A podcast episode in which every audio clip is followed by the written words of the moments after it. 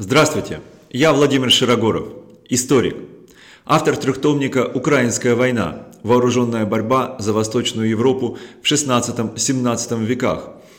Исследования Берия, заговорят классы, личность спецоперации «Социализм», а также ряда других книг на русском, английском языках, вышедших в России, Соединенных Штатах Америки, Германии, Италии и других странах. В этом подкасте я делюсь своими мыслями о тех книгах по истории раннего нового времени и 20 века, которые во многом изменили наше представление о прошлом, а также наше видение настоящего и будущего. Здесь я расскажу о книге Карин Барки «Бандиты и бюрократы. Османский путь к государственной централизации». Эта книга вышла в 1994 году в Лондоне на английском языке. В примечании к этому подкасту вы можете найти ее оригинальное название, заказать ее в библиотеке и прочитать. Прочитать эту книгу было бы особенно важно для тех подлинно интересующихся историей людей, которые смотрели турецкие исторические сериалы, среди них широко известный «Великолепный век», в этих исторических сериалах государственное управление Османской империи или Турции, как иногда ее называют, представляется как мощная, сплоченная иерархическая структура, замыкающаяся на великого визиря и султана, когда практически вся жизнь Османской империи якобы определялась жизнью султанского гарема, соперничеством наследников султана и его приближенных. Увы, это было совершенно не так. А, Карин Барки рассказывает, что на самом деле именно справление Сулеймана Великолепному, которого, которому посвящен сериал «Великолепный век», Османская империя стала неузнаваемо меняться. Если до Сулеймана Великолепного ее еще можно было представить э, именно такой иерархической структурой, замыкающейся на султане – то после правления Сулеймана Великолепного она стала совершенно иной. Что такое традиционная османская структура управления? Это группа рабов султана Капыкулу, в основном мальчиков из балканских христианских семей, а также албанцев, которые настаивали на том, чтобы к ним а, также применялся призыв Девшерме. Вот эти мальчики, призванные по Девшерме, проходили обучение в дворцовых школах и в школах янычар. Те из них, которые проходили обучение в школах янычар, и, конечно, безусловно, там они были обращены в ислам, из них воспитывали яростных сторонников именно ислама, яростных мусульман. Вот эти мальчики, э, пройдя школу янычар, зачислялись в янычарское войско, которое было первой в Европе регулярной пехотой, вооруженной огнестрельным оружием. Для нас сейчас гораздо интереснее судьба других мальчиков, тех, которых зачисляли в дворцовые школы. Получив в дворцовых школах великолепное образование, э, религиозное образование, гражданское образование, можно даже сказать инженерное образование, образование в сфере государственного управления, образование в сфере военного дела, эти мальчики затем зачислялись в дворцовую конницу, которая также была регулярным войском и выполняла функции, в том числе личных телохранителей султана. Из этой дворцовой конницы наиболее талантливые из них делали карьеру в сфере государственного управления. Тогда в сфере государственного управления Османской империи практически не было а, людей, которые имели иное происхождение, кроме как происхождение рабов султана, призванных по Девшерме небольшое количество отпрысков бывших семей, которые до объединения с Османской империей правили самостоятельными княжествами, бейликами в Малой Азии, даже они были на вторых ролях, хотя иногда им доставались довольно важные посты. Но практически все визири и особенно должности великих визирей, то есть премьер-министров Османской империи, занимали выходцы из э, семей Капыкулу. Благодаря вот этому рабскому статусу этих людей, благодаря их статусу рабов султана, когда они по сути не были людьми, они были имуществом султана, они были э, такими э, живыми, одушевленной, его живой, одушевленной собственностью. Вот благодаря этому их статусу они выполняли роль винтиков в той бюрократической машине, которая, казалось бы, замыкалась на султане. Однако Карин Барки показывает, что начиная с правления Сулеймана Великолепного, эта структура начала стремительно меняться. И причиной этих изменений стало то самое распространение огнестрельного оружия, о котором в том числе я говорил э, в моем прошлом подкасте. Но распространение огнестрельного оружия в Османской империи происходило совершенно иначе, чем оно происходило в европейских странах, где формировались военно-фискальные государства, о которых я в прошлый раз рассказывал. Дело в том, что в Османской империи в силу структуры населения, где Э, наверное, вплоть до XIX века численно преобладало христианское население, э, правом носить оружие располагали лишь мусульмане.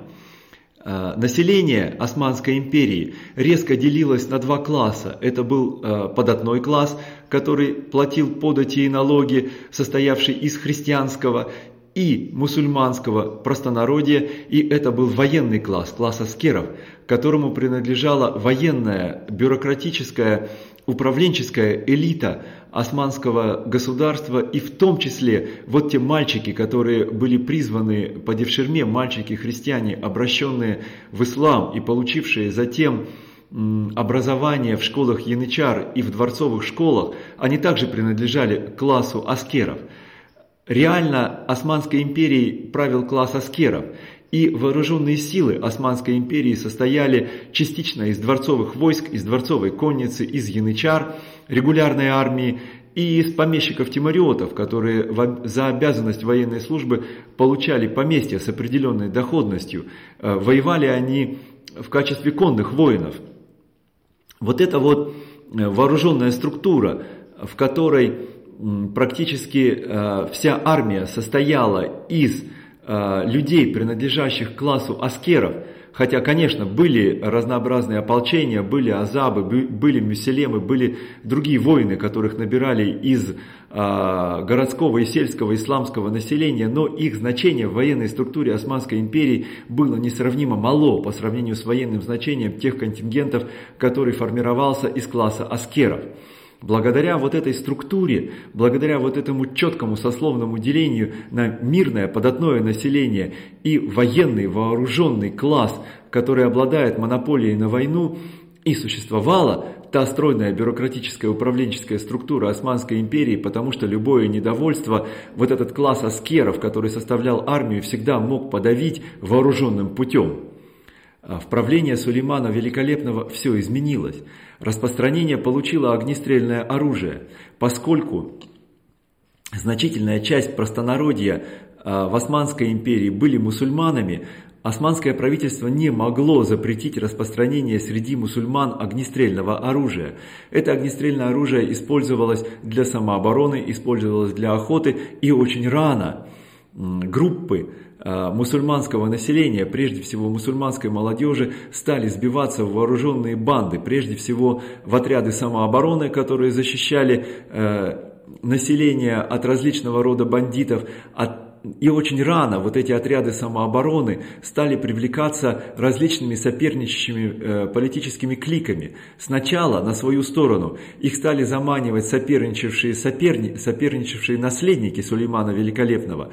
Затем вот эти вооруженные банды, которые получили названия э, Сигбанов, Левендов, Сарыджи, э, также у них были другие названия, суть от перемены этих названий их не меняется, это были вооруженные огнестрельным оружием банды простонародья, они стали примыкать к различным бюрократическим кликам, которые стали формироваться вокруг крупных государственных деятелей Османской империи, а затем и вокруг крупных провинциальных деятелей.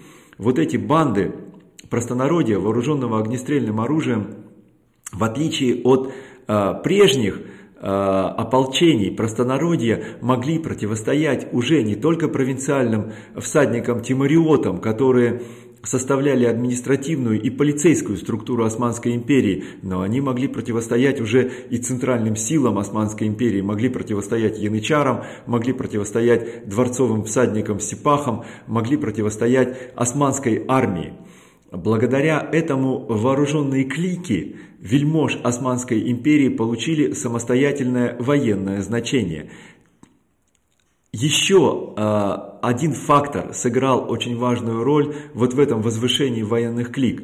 Оказалось, что начиная с войны против э, Ирана которая началась в конце 70-х годов 16 века, значение армий, вооруженных, вооруженных огнестрельным оружием, существенно возросло.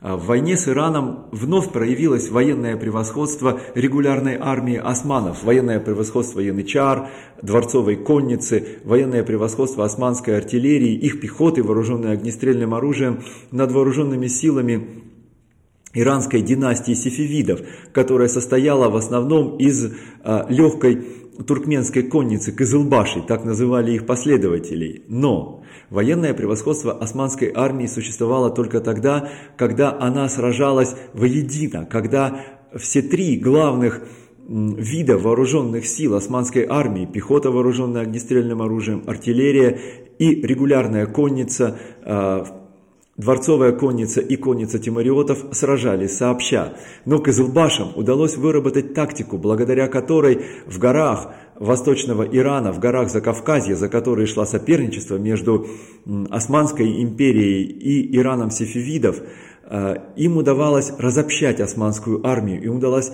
удавалось растаскивать ее, конницу отдельно, пехоту янычар отдельно, артиллерию отдельно. И вот эти несвязанные куски османской армии, которых растаскивали Кызылбаши благодаря своему превосходству в маневренности, благодаря своему превосходству в оперативной войне, они стали терпеть поражение, стали нести колоссальные потери. И Османской империи потребовалась новая армия, потребовалось резкое увеличение числа пехоты, вооруженной огнестрельным оружием, и османам оказалось некому обратиться, кроме вот этих банд крестьянской молодежи, которые Э, сбивались в то время, прежде всего в Северной и Восточной Анатолии, э, ключевой государственный деятель Османской империи, кстати, очень плохо показанный в сериале «Великолепный век», это Аздемир Аглу Осман Паша, э, был первым османским военачальником, который обратился вот к этому новому военному ресурсу, к пехоте простонародья, вооруженной огнестрельным оружием, стал принимать на военную службу эти банды, сколачивать из них регулярную армию. Он сам не был э, рабом Капыкулу, так же, как не были рабами Капыкулу его приближенные. Он не был призван под Эвширме. Э, Аздемираглу Осман Паша был профессиональным военным. Он был сыном египетского мамлюка, который после завоевания османами Египта э, перешел на службу к османам он сформировался именно как профессиональный военный, а по происхождению он был кавказец. Так вот, среди кавказцев и уроженцев э, северо-восточной Анатолии, которая граничила с э, Закавказьем, э, он сформировал новую османскую регулярную армию из простонародной пехоты, вооруженной огнестрельным оружием, и в 1584 году он совершил в Стамбуле государственный переворот – Бойцы Аздемира Глу Осман Паши взяли штурмом султанский дворец, они ворвались в султанский гарем, где жили затворницами жены и наложницы султана.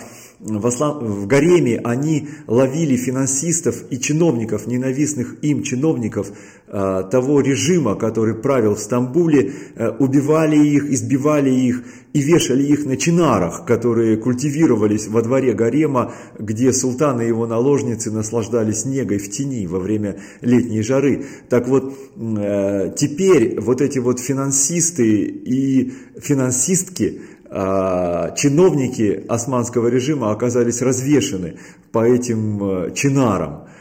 Аздемир Аглу Осман Паша после того, как он провел этот государственный переворот, был провозглашен великим визирем, и никто не смог ему препятствовать. Ни султан, ни сестра султана, которая, которая кстати, предлагала э, Аздемир Аглу Осман Паше свою руку и сердце, но которую он отверг, считая ее э, слишком, э, слишком вольнодумной, слишком любящей роскошные наряды, он эти качества в женщинах не любил. И он отправился на войну с Ираном, после этого и войну с Ираном он выиграл. А, вот этот выигрыш а, войны с Ираном, который привел к очень выгодному для османов мирному договору с сифивидами в 1590 году, он открыл а, османскую Турцию произволу вооруженных клик, произволу тех вельмож, которые стали формировать свои дворы, состоящие а, прежде всего из вот этих банд простонародья. И в Османской империи э, в начале 17 века развернулась мощная гражданская война. Вот эти банды, которых, э, которые стали обобщенно называть движением Джелали, они контролировали почти всю Османскую Малую Азию, за исключением Константинополя и его пригородов. Э, они врывались в Османскую Румелию, это европейская территория, и угроза того, что они захватят Стамбул, была очень реальной. Вот в этой гражданской войне османских клик, когда султаны и великие визири вынуждены были э, принимать в свою бюрократическую структуру лидеров, бандитов – Э, за которыми стояли банды простонародья, вооруженные огнестрельным оружием, э, когда они вынуждены были принимать на государственную службу эти банды, в том числе для войны э, в Венгрии против Габсбургов, для войны в Азии против противников османов, вот, эти вот, вот эта интеграция бандитов и бюрократов, которая возникла в начале 17 века и которую Кэрин Берки прослеживает, она создала ту подлинную структуру управления Османской империей, ту подлинную картину османской политики, которая действительно существовала фактически вплоть до гибели Османской империи по завершению Первой мировой войны в 20 веке. Для нас новое видение Османской империи, которое Карен, э, Карен Бирки показывает, очень важно, потому что э, Глядя на Османскую империю в начале 17 века, мы понимаем, каким последствиям для государств может привести интеграция, а, интеграция простонародного движения, связанного с оружием, э, интеграция занимающихся насилием банд – а, в управленческую структуру государства. Государства становятся малоуправляемыми, малоподотчетными своему населению, государства становятся агрессивными, а лидеры государств а, благодаря тому, что они опираются вот на этих интегрированных в политику бандитов, они э, теряют этику государственного поведения, они становятся экспансионистскими, агрессивными, э, они начинают э, приобретать черты тиранов – а, для того, чтобы анализировать современные государства, мы должны понимать не только их военно-фискальную бюрократическую структуру, но должны и понимать тех людей, которые их наполняют.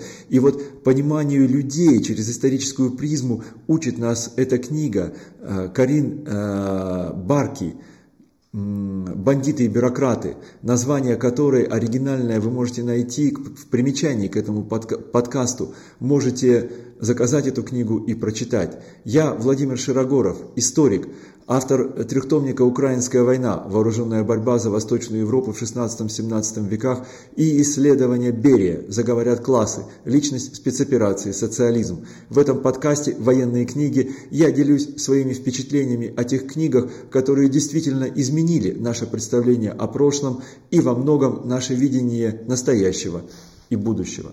До свидания.